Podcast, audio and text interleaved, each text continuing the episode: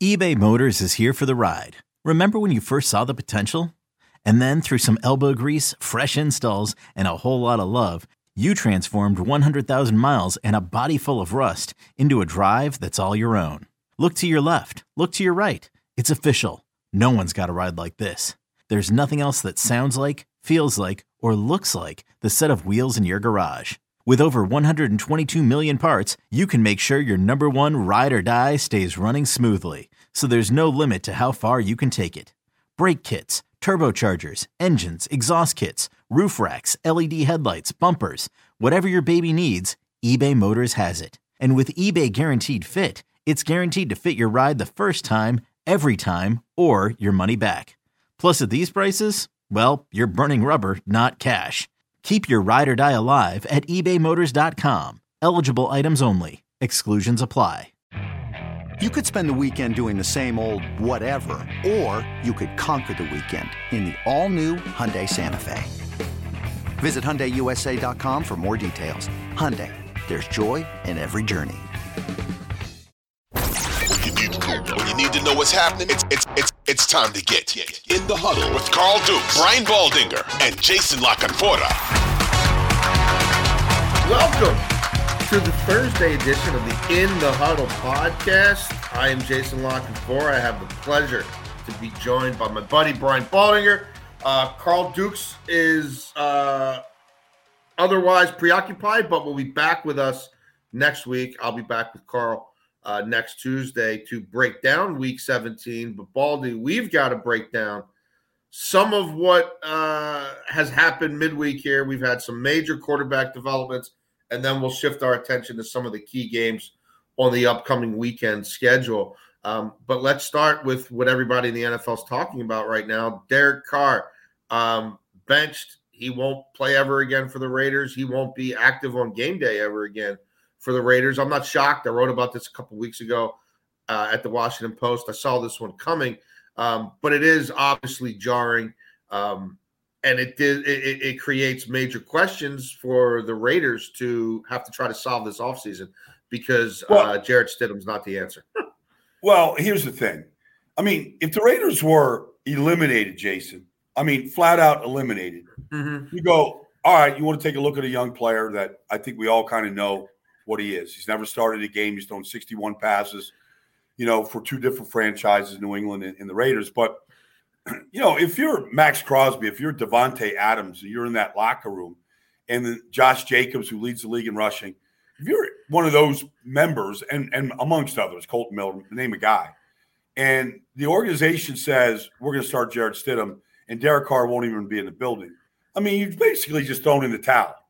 But you want Max Crosby to go out there and play as hard, and Devontae to go to sure. – and I know they didn't play well in Pittsburgh, and I know Derek Carr didn't play well. And he'd be the first to tell you that the last throw to Hunter Renfrow was horrible. But I'm just thinking about the rest of the team, Jason. Like, okay, you have an issue at quarterback. You got to figure it out. But at what expense? Like, we have seen this happen when teams are eliminated. But they're not. I mean, it's a long shot. But we've seen long shots happen before. There's always chances. Things can go right. I just don't agree with the decision right now at all, on any level, to bench Derek Carr for Jared Stidham. It's like, well, it's over. It's not over, but it's over. But it's not over. And keep going out there and bust your ass for me. But it's over. The boss man wants a draft pick, or the boss man wants a new quarterback, right? Like, it kind of feels like that a little bit. Well, it does. And, you know, I think that, you know, the Jets probably a couple of years ago wish they didn't beat the Rams when they were winless, and maybe they would have Trevor Lawrence right now. You know, I mean, you go back in history here, Jason, and say, but this isn't that situation. The Raiders aren't going to be the first pick. You know, they're going to be the quarterback market. You're going to put a guy in there that has never started a game in Jared Stidham. The backup has never put a uniform on. The rookie from Cal, Chase Garbers. So if anything happens to Stidham, you're going to put a guy in there that has never put a uniform on in the NFL. So it's just, you know, I understand these are some business decisions. You can't get Derek Carr hurt. We're moving on from him. But it's just a tough message for the rest of the locker room. Such a crazy quarterbacking year. I mean, I was thinking about this the other day. It's almost like there's a quarterback crisis yet again. Like last week, you could look at Brock Purdy, Baker Mayfield, even the kid Desmond Ridder, I thought acquitted himself well, as three of the higher functioning, better quarterbacks, right? We're looking at these situations where the right. Colts are back to Foles and the Commanders, who wanted nothing to do with Carson Wentz 3 weeks ago. Like right. when they played the Giants for the first time, nobody was wondering when Carson Wentz is going to practice right. again, right? They're back to Carson Wentz. Like we've seen the yo-yoing going on in Houston, right? Like, and like we've seen Sam Darnold, like he's functioning for Carolina, but he's not doing a whole lot, right? We got Colt McCoy now; he's concussed. We don't even know what's going on there. The Jets are playing Shrubber in prime time, like right. There's a lot of funky quarterback situations throughout this league. Some born by injury, some born by mismanagement, but. The state of quarterbacking, I think, as we head into the playoffs, league-wide, it's more bad than good. Well, you know, and nothing's worse than what's going on in Denver because they literally have a bomb strapped to their back with the situation that they have there. But it goes back. I mean, I probably say this every single offseason, Jason, because we're already getting ahead of it, you know, with the quarterback carousel that's going to spin. But – we never have enough good quarterbacks, Jason. Never. Like when this was a 12-team league, there wasn't enough good quarterbacks, you know? And so, I mean, Sonny Jurgensen gets traded from the Eagles to, you know, back then the Redskins. So, Washington, I mean, there's just never been enough. And it's going to be the same thing. Now, I don't know what these quarterbacks coming out of, you know, college are. Nobody really knows at this point. Yeah. There's a 4-month vetting process that has to go through it. And we'll figure it out. But, you know, to your point, Jason, would you rather have Zach Wilson or Brock Purdy? You know, I mean, it's like just, I mean, it's just, so it's just still that much of a crapshoot right now. Well, and it does make me shake my head, and we'll get to Tua in that situation in a minute, that like the Eagles could have two starting quarterbacks, and there's probably, off the top of my head, 12 to 14 teams that don't have any. You're right. You know, like Gardner Minshew, I don't know if he's the 16th best quarterback. I don't know if he's the 18th best quarterback. I don't know if he's the 20th best, but he's not the 36th. He's not the 40th. He's not the 45th. No, I mean, you know, if Gardner Minshew was quarterbacking the Jets from start to finish this year, they'd be in the playoffs. Yeah. So, yes, I don't know. Derek Carr is the 26th ranked quarterback in the league. He's not having a good season. He leads the league in interceptions, and you know he threw some really poor passes last week against Pittsburgh. I mean, Kenny Pickett looked better than him on the final drive. Put together a drive to go win the game. I mean, those are the things that you want your quarterback to be able to do. Let's get to Tua. Obviously, first of all, like it's horrible for this young man. Carl and I talked about it on Tuesday. There's a lot of sort of science to this, and there's some nuance to this, and there's shared responsibility and them spotting it and him being as forthcoming as can be, as quickly as can be about, hey, I did hit my head, or hey, I may feel like this. Like there's a lot that goes into this, and we'll find out with this NFL and NFLPA joint investigation if they come to any sweeping conclusions. I wouldn't hold my breath. But the reality is he's not playing football for them this week.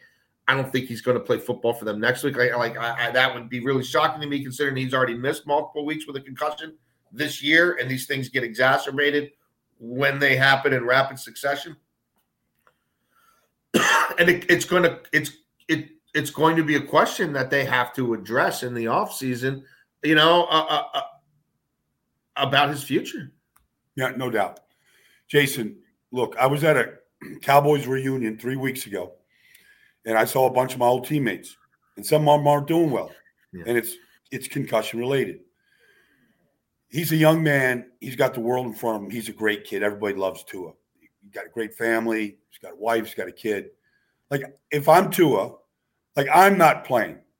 Like, forget about what the – you know, I mean, we're always in concussion protocol. Like, he's going to come out of this and play. Like, if I'm Tua, two in a season, and especially as close as they've been from Cincinnati to last week against Green Bay.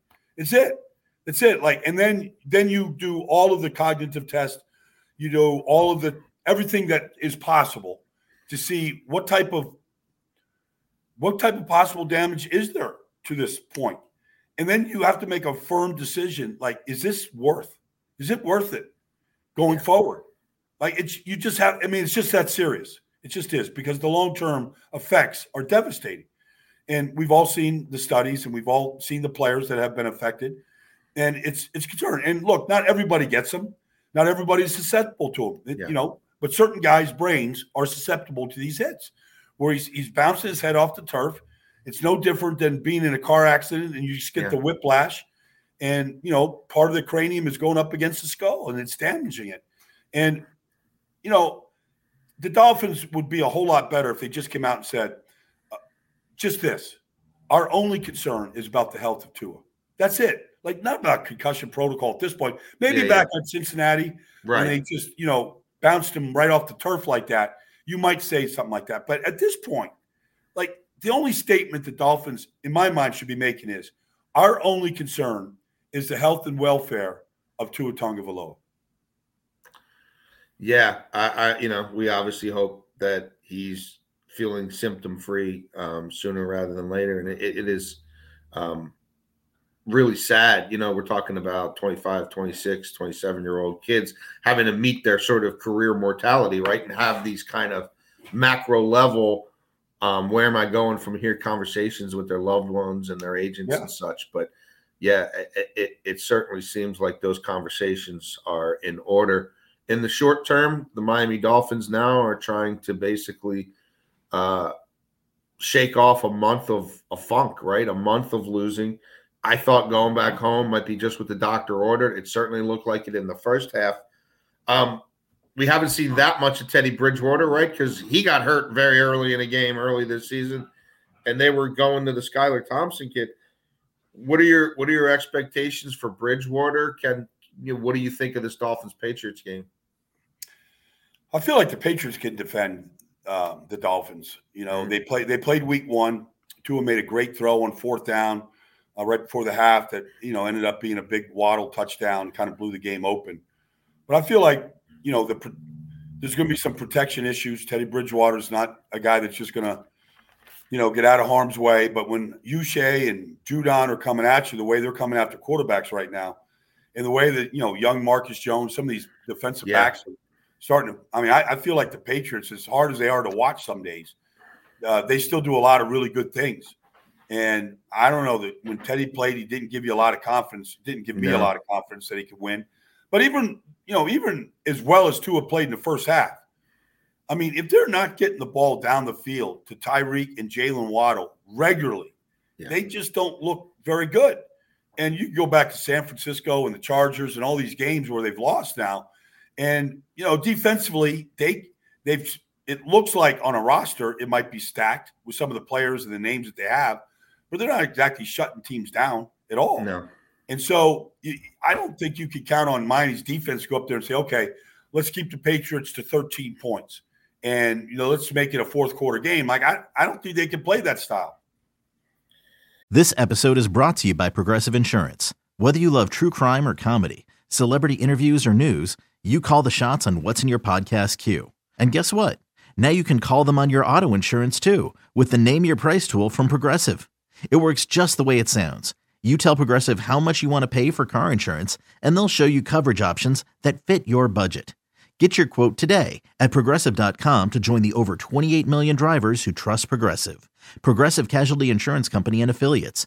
Price and coverage match limited by state law. Yeah, I don't either. And it's interesting, the Miami running game, which I think a lot of us felt like, well, the one thing you're going to get from McDaniel day one is they're going to be a monster week in, week out, especially once they got Armstead, right? They're going to be a monster to defend on the ground. And then if he can bring Tua along the way, like, so be it. And they were bombs away. Well, with Yak, they were big play away from the beginning. And the run game's really been fits and starts. Panthers, Bucs, maybe the biggest game of the weekend. I mean, you've got a division title essentially on the line. Tampa finds ways to win. They get in that no huddle 2 minute and they move the ball late. That's how they win games. I've been thinking for weeks they would do more of that to start a game or to start their second drive. They haven't. If you look at the numbers, the Panthers don't fare all that well versus no-huddle offenses, and that's a pretty stout defense. I kind of like the Panthers here. I think they are loose, and I love what Steve Wilkes has done. What are your keys to this one, Bob? Well, you know, these teams played Week 7. The Bucs put up 3 points, Jason. It was an ugly affair. Now, things have, you know, in Carolina is won 4 of the last 6. What they did to Detroit, I never expected. Mm-hmm. I mean, you know, they just gassed him so bad with Dante Foreman. All he ever does, wherever he goes, he's a good back. And I didn't know Chuba Hubbard had, you know, 130 in him like he did. Anyways, there's a good offensive line in Carolina. They got good pieces in Carolina. They got a good offensive line. Big Ick was the right pick at left tackle. He's really coming on. They got a good offensive line. They got a good defense. Now, they lost J.C. Horn, which is their best corner last week, and that's too bad. They brought in Josh Norman. That's not a good sign if Josh Norman has to play. And you go, okay, that plays the Bucs' strength with the receivers. They got Tristan Wirfs back. That helped a little bit last week. I feel like the Bucs can win another 19-16 game. I feel like that's kind of what it's going to look like. I don't expect the Carolina to run for 250 yards, you know, but that's what they have been doing. They've been running the ball like that. I'm going to be there in that game in Tampa on Sunday. I'm excited about it. But I expect Brady, you know, if this is a close game at the end, to do what we've seen him do against the Saints and the Cardinals and come down the field and put a drive together to win a game. I mean, I think they can win the division and take care of business doing it. I expect it to be close like that. But this been very, you know, it is not a team that's built for the postseason. You can't keep throwing it 50 times a game. Nobody looks excited in Tampa. Nobody looks like the formula. Nobody looks like, oh, now we got our confidence and our mojo. I mean, nothing they do make you feel like that. No, it's like hope our 45-year-old quarterback can win it for us in the final drive. Like, that's their game script week in, week out. Yeah, that's a tough way to go. Another critical game. It's not going to settle a division, but it could certainly settle the Green Bay Packers season in terms of any postseason potential. Vikings, another weird one against the Giants. They just find ways to win games. Packers, some think they're completely off the mat, and boy, you don't want to see them in the postseason. I'm still not sold on exactly how good they are. Dome team playing outside, Lambeau Field. What do you like here? Well, you know, they played week 1, and Green Bay, I don't know if it was a conscious decision, but somehow they didn't cover the best receiver in football in Justin Jefferson. I mean, you know, he had 9 catches for 182 yards and 2 touchdowns. They didn't cover him in either touchdown. So I hope they have a better game plan. But they have broken down defensively. They did it last week against Miami in the first half. Couldn't stop Waddle. I mean, they just are not a good defense. So I expect Minnesota can go up there and move the ball on them. I don't know what the weather's going to be like at Lambeau or whatever. But, you know, Green Bay's offense, they still struggle. They got a couple big plays last week. Got one to Lazard, got one to, you know, Mercedes Lewis. They need those plays. They need Christian Watson in the lineup. I was surprised he didn't come back in the game. He must be pretty serious. I met him for the first time last Sunday. He's really, I mean, he's a wiry kid, right? Yeah. And he's got a big smile. I mean, I think he's going to be a player in this league. You know, he put up those 8 touchdowns in 4 games, and you know, he was just blowing everybody out. He's there. You know, they need him. So I don't know what his status is. I feel a little bit better about Green Bay and taking care of the chances if Christian Watson was playing. Yeah, I mean, take this game out of it. Can the Vikings be a sustained factor in the NFC playoffs?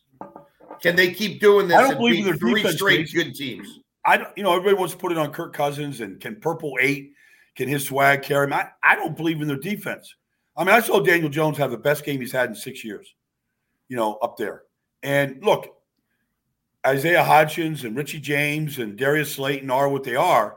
But I saw them go up and down the field on them. They had plenty of chances to win that game. You saw it. But I watch them week in and week out, and I just don't believe. I mean, I see Isaiah Hodgins beating Patrick Peterson last week. I think there's real concern there in the secondary. and what they've got back there. And can that, you know, in a playoff game, you know, shut teams down? I haven't seen teams do that. I mean, the Colts put up 33. I know they were punt block and pick six and all that, but I don't know. Like they look like that's not a team built for the postseason to go far. This is the In the Huddle podcast. We thank you guys for listening to us on the Odyssey app. Wherever you get your podcast, we'll be joined in a few minutes by Nick Costos to talk about these games from a gambling perspective. Nick holds it down on You Better You Bet. But before we do, Baldy, we got an old school slobber knocker. They moved this game into the prime time window on Sunday night. Ravens Steelers. You cannot kill off a Mike Tomlin football team. They're not only alive to have a winning season, they're still alive for the playoffs. The Ravens are winning games with Tyler Huntley. They're doing so without scoring any points and relying on defense and run game. These teams met a few weeks ago. It was 16-14. Now, Pittsburgh may have scored more had Trubisky not thrown three picks on four possessions. I kind of like the Steelers in this spot on the road. I like the way their defense is playing. I like the way they're running the ball. I like the way Kenny Pickett protects the football. And they have a whole lot more on the line than the Ravens, who will be without Lamar Jackson yet again, Baldy. Well, it's I mean, it's just they just play this game on a different level of physicality. I mean, it's the standard is the standard versus play like a Raven, you know. And they know what it means. They and so I like the Steelers. I like the fact that their defense line is healthy. Mm-hmm. Cam Hayward is an amazing, amazing player. You know, but when you put TJ and Cam and Ogunjobi and Alex Highsmith up there and you put Mink in the middle of the field, like they've got real players that can affect the game on any given play. And look, I mean, the Ravens, their passing attack is just almost non-existent. And you're going to have to throw the ball. And at least the Steelers can go to – you know, Pickett to Pickens, yep. And, you know, they can win games like they did the other day, and they can make splash plays doing it. But, you know, and I love the way J.K. Dobbins and Gus Edwards have been running over the last month. They've been running the ball really well. But I don't think it's enough right now. I just don't think it's enough. And maybe Justin Tucker kicks field goals and, you know, they cross the 50 and they're in field goal range. Yeah. But, you know, and so it's, I don't know, 16-13 game. But I like the Steelers the way they're playing. I believe that Mike Tomlin will once again have a winning record for the 16th year in a row. I also feel like, and all the stories people are sort of looking at there with the Steelers and their turnaround and, you know, the quarterback and running the ball better during this 5-2 streak and Watt's back, although Watt's, I don't think really Watt. I feel like their corner play, Wallace and Sutton, have really kind of stepped it up a notch. And now they've got multiple guys who might jump something and pick it off and take it back a little ways the other way. Well, it helped that Derek Carr was making some of those throws, you know, and they were bouncing off, you know, offensive receivers because they were thrown behind them, or the last throw where I don't know what Mink is doing on the throw that it was down the field to Hunter Renfrow. But, I mean, the Raiders could have easily won that game the way that they defended it. But, you know, anyways, they're just playing better. You know, sometimes it takes a whole season to figure it out. And, you know, we've seen Najee just get stronger, and the offensive line, they're not very good, but at least they line up the same five guys every week. And, you know, they haven't, you know, they've gotten a little bit better. They're not the answer going forward, but, you know, they basically have figured a little bit out with Jalen Warren and Najee, you know, what they're doing out of the backfield right now. They got an identity. I think this team is going to the postseason. I am with you. One other game to touch on here, and I think Nick is going to be joining us here in a minute. Well, we got to go straight to Monday night here, Jason. Yeah, because this is as big a matchup as we've had in the league this year. Yes, sir. In Cincinnati. I mean, just Buffalo's won 6 in a row. Cincinnati's won 7 in a row. The two quarterbacks are the story. They've thrown 66 touchdowns combined. And it's just a total contrast in styles, Jason. I mean, Joe Burrow throws the ball on rhythm and timing nearly every single play. The ball comes out of his hands. He drops, whether it's three-step, five-step, seven-step, hitch and throw. And his trust in T. Higgins and Jamar and, you know, whether it's to Trenton Irwin for a 33-yard touchdown, like it is unbelievable to watch how the rhythm that he throws the ball. And while Josh Allen can do that and does do that, so many of his throws and big plays are off-schedule throws. It also gets him in trouble a little bit. And so you say, can those throws that we all love to watch, and we all love to watch the talent and the arm and all those things that he can do, it does get him into trouble. And is that sustainable when you go to the postseason and you can't make mistakes, but yet you still have to be aggressive? And we might see some of that play out in Cincinnati in the jungle on Monday night. Well, Baldy, let's talk some gambling now. We mentioned that our buddy Nick Costos of the You Better You Bet show would be joining us. He is here with us now. Nick, it's great to see you. It's been too long. I sent greetings from my dog, Copper, a.k.a. Chopper. Gigi. Gigi's a big fan of yours as well. We were just talking, Baldy and I, about this Monday night affair. It looks like the most entertaining game on the docket, clearly the best quarterback matchup on the docket. Are you investing in this one, my friend?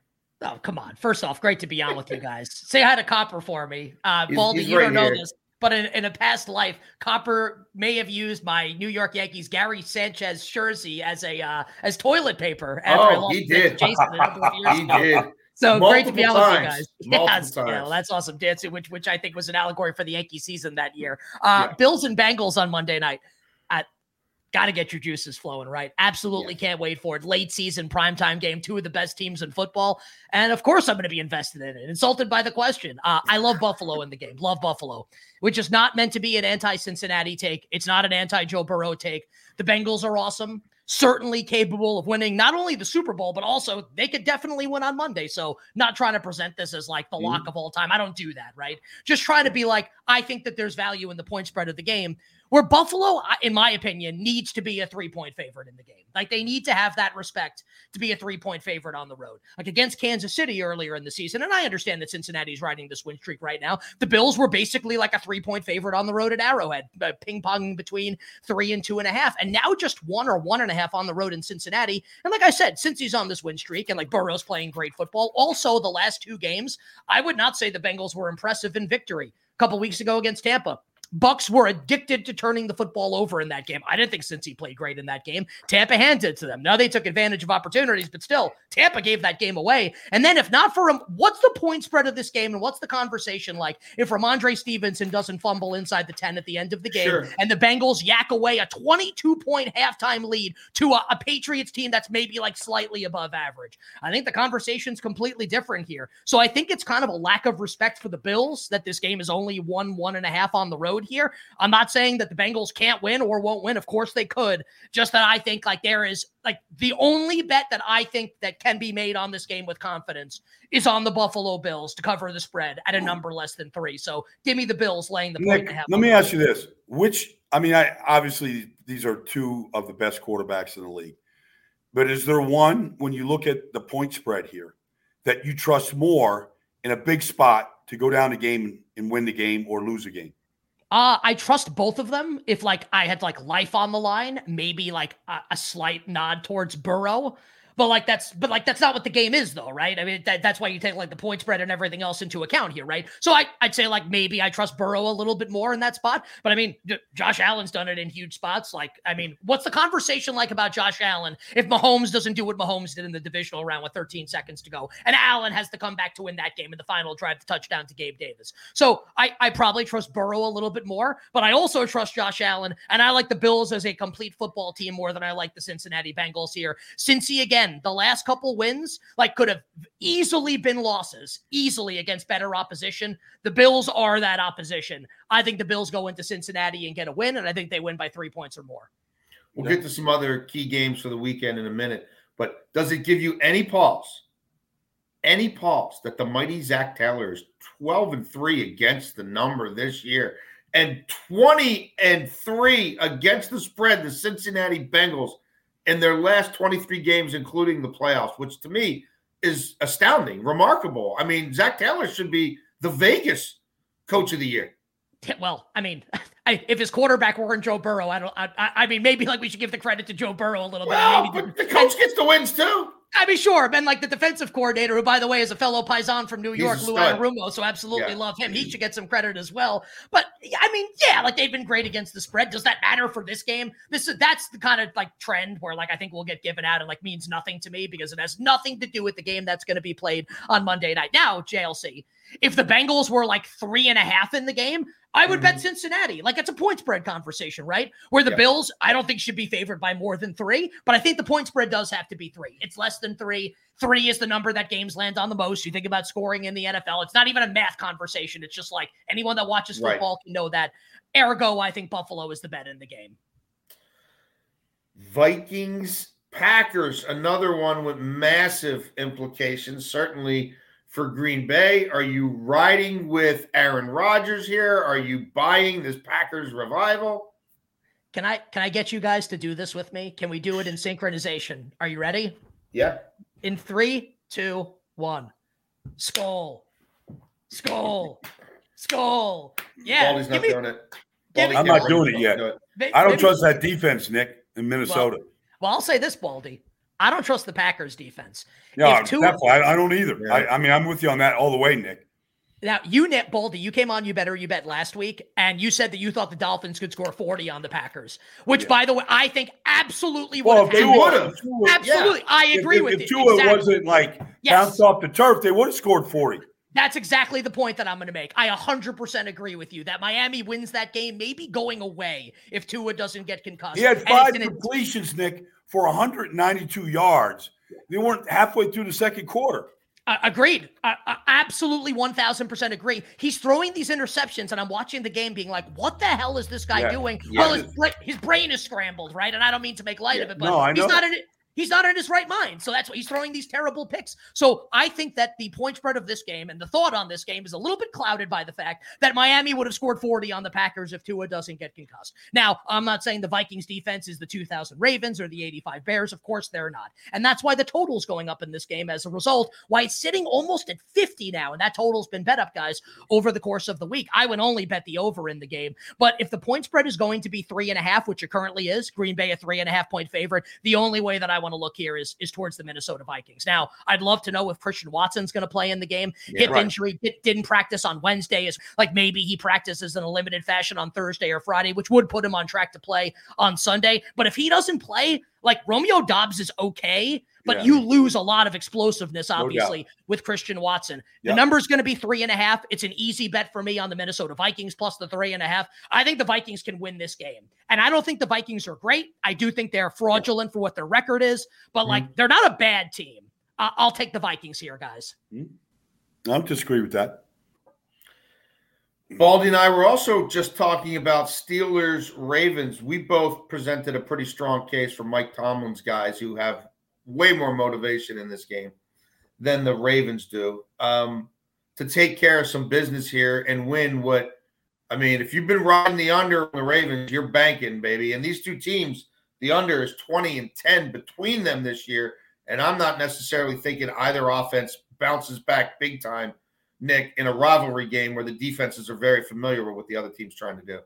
Believe it or not, I don't think I'm going to bet it, but I think I'd bet the over here. Like the weather's going to be like unseasonably warm basically across the board this weekend. Not going to be a super cold game. And looking back at the game these two teams played a couple weeks ago that the Ravens won 16-14, could have been a lot higher scoring, like red zone turnovers, like a lot of inefficiency in that game. I think this game might be a little higher scoring than the market would indicate. I don't necessarily want to put my money where my mouth is. That's just my thought on the total of the game. As far as betting it, so earlier in the week, guys, this sat at Baltimore is more than a 3-point favorite. And as we do this right now, it looks like Tyler Huntley's going to play. Like the betting market says Tyler Huntley's going to play. Lamar didn't practice on Wednesday. John Harbaugh is kind of being tongue-in-cheek at the press conferences as to whether Lamar is going to play. My guess is it's going to be Tyler Huntley. And again, the betting market says it's going to be Huntley with the point spread now below 3. Baltimore a 2.5-point favorite. So if you liked Pittsburgh in the game, you, the person listening to this, like the time to bet the Steelers was a couple days ago. Now with the number sitting below 3, I would still only bet Pittsburgh. It's a low total game, so you can take 2.5. In a low total game, they could land 1 or 2 more often than not. So I would still bet the Steelers plus the 2.5. But my preferred bet, now that the number is below 3, you could bet the money line as well. JLC, I love. I like Steelers on the money line. Sure. I also think Pittsburgh's going to win the game. I think the best bet, though, involving the Steelers in this game, if you tease the Steelers, right, a 6-point teaser, and tease Pittsburgh now up to plus 8.5, where if the Steelers lose by 3 or 7, you win your bet. And a game with a total of 35 with Tyler Huntley likely to start. Even if the Steelers lose, are they getting blown out in the game? Are they losing by 10? Probably not. You probably win that leg, right? And I would pair the Steelers with the Seattle Seahawks at home against the Jets, where even if the Jets are going to win with Mike White as the quarterback at Seattle, are they beating the Seahawks by 8 points or more in the game? In a game that Seattle has to win in that environment there in the Pacific Northwest, I say no. So the Super Bowl 40 memorial teaser, shout out to Daryl Jackson, Willie Parker, and the officials, the Steelers and the Seahawks, 2-team 6-point teaser. And I agree with you, Jason. I do think the Steelers will win. And my guy, Kenny Pickett, looking like a young Eli Manning, winning the game on Christmas Eve against the Las Vegas Raiders. We've talked some good ball. Let's talk some bad ball. Let's get into some of these ugly ones. 49ers, Raiders. This number has gone crazy since Derek Carr got listed, be honest with you. Yeah. I mean, I can't imagine throwing Jared Stidham in against the 49ers defense. And I mean, Nick Bosa right now is not sleeping. I mean, he's just thinking about sack records. And I mean, this type of game where defensive players get their numbers, whether it's forced fumbles, interceptions, sacks. I mean, they're drooling right now. Yeah. They're just absolutely drooling. Here's my thought. I think Josh McDaniels should be in prison for what he's done to the Raiders this year. Like this, they're going to finish 6-11. They should be 11-6 by the end of the season. He's done. He's done the worst. He might be the worst coach. He might be worse than Nathaniel Hackett. And also destroying fantasy teams with Devontae Adams, like me in the fantasy football Super Bowl this week, which I know people don't care about, but I do. It screws me and screws a lot of people. The number's been bet out to 10, Baldy. So like for sports bettors, I don't know what I want to do here. Wow. Like the time to bet San Francisco was a couple days ago. To be 10 on the road, like think about this. Dallas is 12.5 on the road on Thursday night against Tennessee. Right. In a fake game where Tennessee is like punting the game because it doesn't matter and it's not going to play a lot of their guys. Right. And so San Francisco's 10 on the road at Vegas. So like it's a big deal for a team to be this big of a road favorite in the National Football League. Like I guess I would only bet San Francisco in the game, but it's not a real football game. Like what happens if San Francisco gets up big? Like what? Why would Kyle Shanahan like leave the starters in?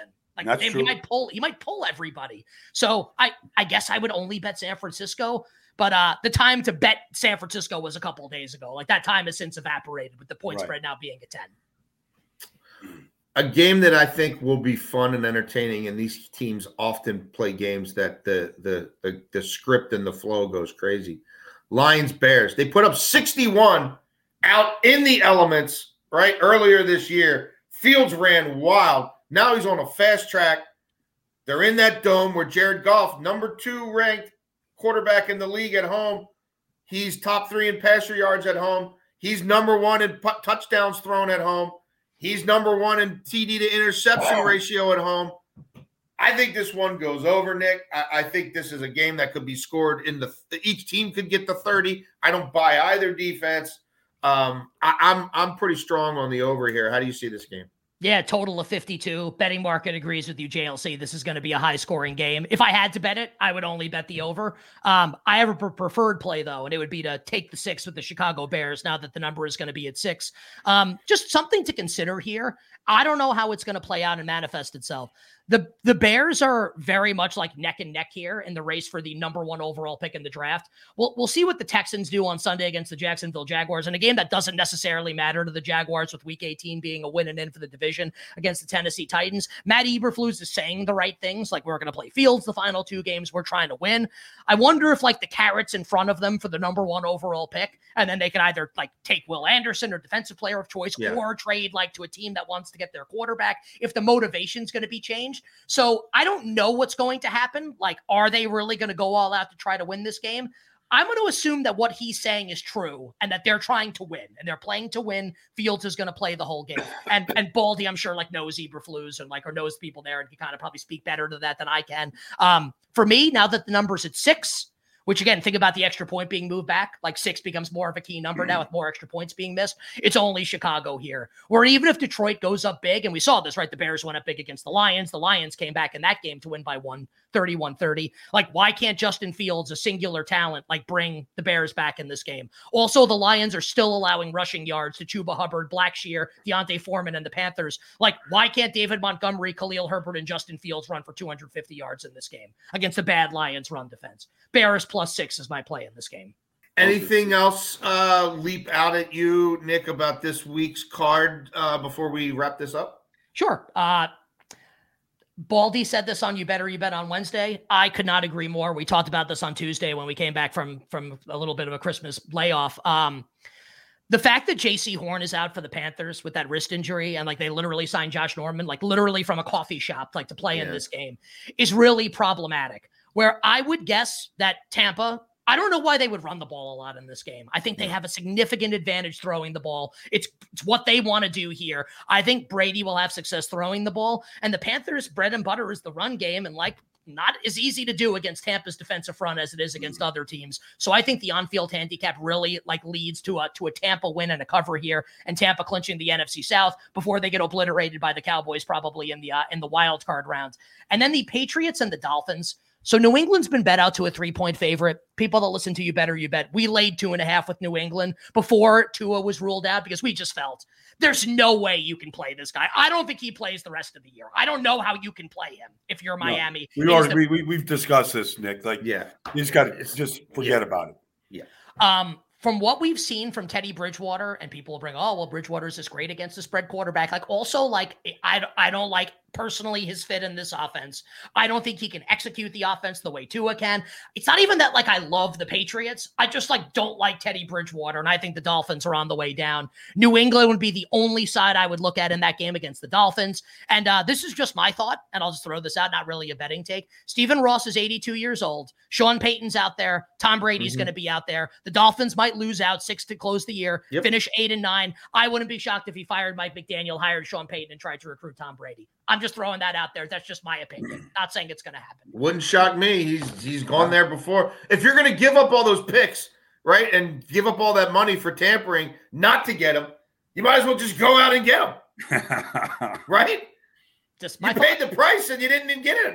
It's just a one-year package deal. Well, you got to throw some draft picks, right? At Mickey Loomis, Baldy, you got to figure out the trade compensation for Sean Payton. Yeah. He's not an unrestricted free agent, but Tom Brady is. So I'm with you. I think those things will swirl out there for quite a while.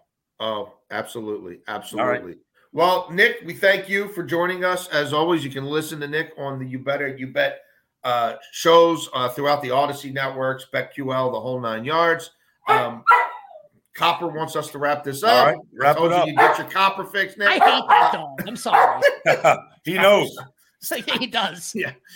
he's all right. Yeah, he wants his Gary Sanchez. We thank you guys for listening. For Jason La Canfora, Brian Baldinger, this has been the In the Huddle podcast. We'll be back next Tuesday.